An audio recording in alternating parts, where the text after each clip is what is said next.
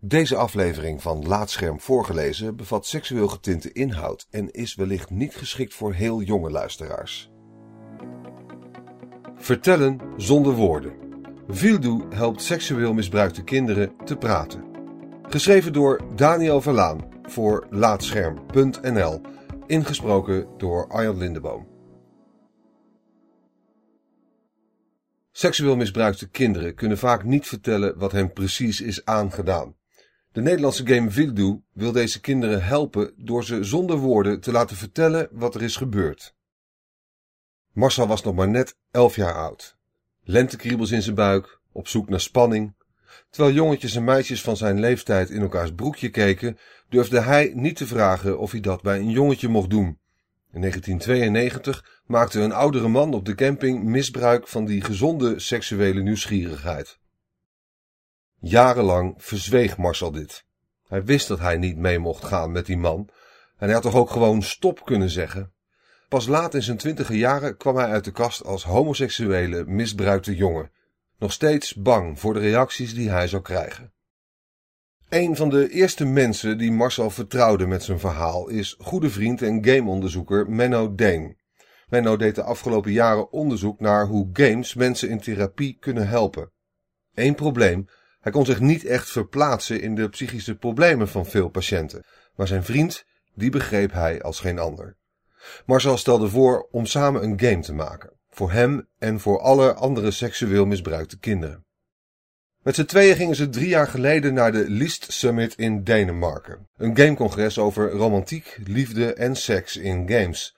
Ze nodigden Frank Lips uit, een vriend van Menno die als therapeut werkt met seksueel misbruikte kinderen, en nog twee ontwikkelaars. Na veel drank zei Marcel die avond van het congres dat hij alles maar gewoon ging vertellen. Twee uur lang vertelde hij stap voor stap wat er is gebeurd en wat voor invloed dat op zijn leven heeft gehad.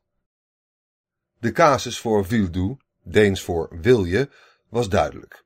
Het zou een game worden die kinderen een veilig kader biedt waarin ze kunnen vertellen over hun seksueel misbruik, zonder daadwerkelijk woorden te hoeven gebruiken.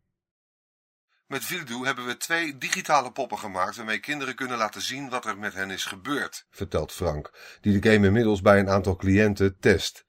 Op de therapiemethode met twee normale poppen is volgens Frank namelijk best wat kritiek, omdat voor kinderen het doel van de poppen niet altijd duidelijk is. Moet je ze knuffelen? Moet je ze uit en aankleden?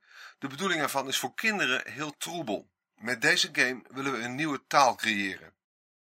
Het spel werkt op een tablet en laat je aan het begin een personage kiezen. Een jong kind, een volwassene of een oud iemand. Nadat zowel het kind als de therapeut een personage hebben gekozen, zie je beide poppen op het scherm, samen met een reeks icoontjes. De keuze voor icoontjes is heel bewust geweest, vertelt Frank als hij mij de game laat zien. Je kunt het handicoontje bijvoorbeeld gebruiken om aan borsten of billen te voelen, maar ook om iemand te kietelen of aan de haren te trekken. De mond kan weer staan voor bijten, zoenen of likken. Het doel van de ogen ontgaat me op het eerste gezicht, maar dan laat Frank met het personage van de jongen zien dat hij een lange tijd kijkt naar de borsten van het meisje. Frank oefent het spel altijd eerst even met zijn cliënten. Vooral het aan- en uitkleden vinden ze leuk.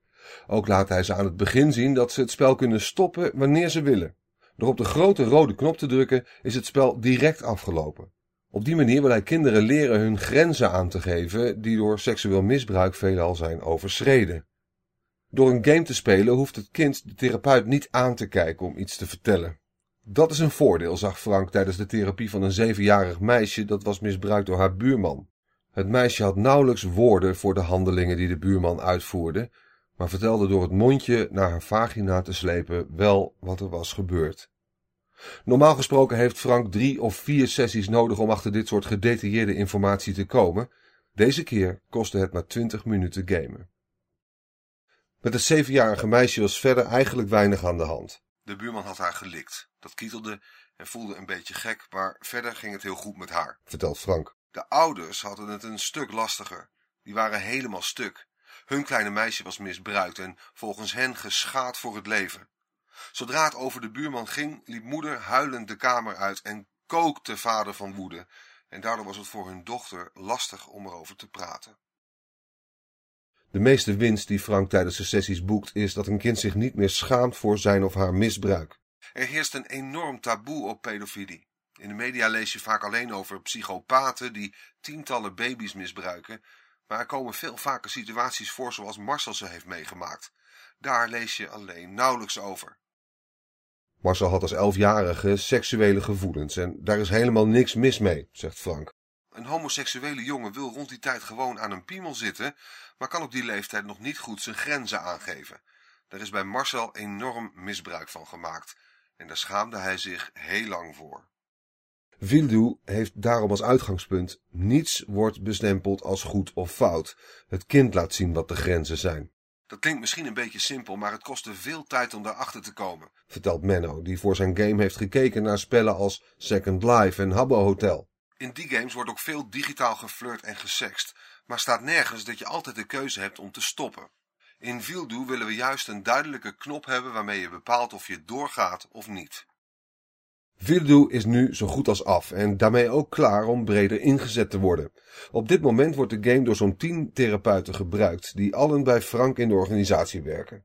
Door conferenties af te gaan en samenwerkingen met partijen als het Universitair Medisch Centrum Utrecht op te zoeken, hopen Menno en Frank dat de game meer kinderen kan helpen om over hun misbruik te praten. Mijn doel is dat deze game over een aantal jaar een basisinstrument is bij alle Nederlandse centra voor seksueel geweld, vertelt Frank.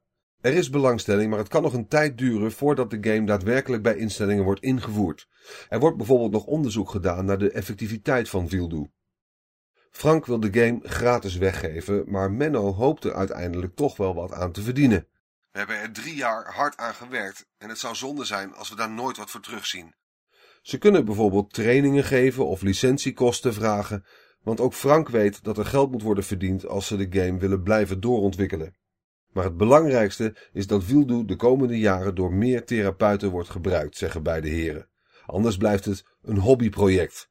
En de game is veel te belangrijk om dat te blijven.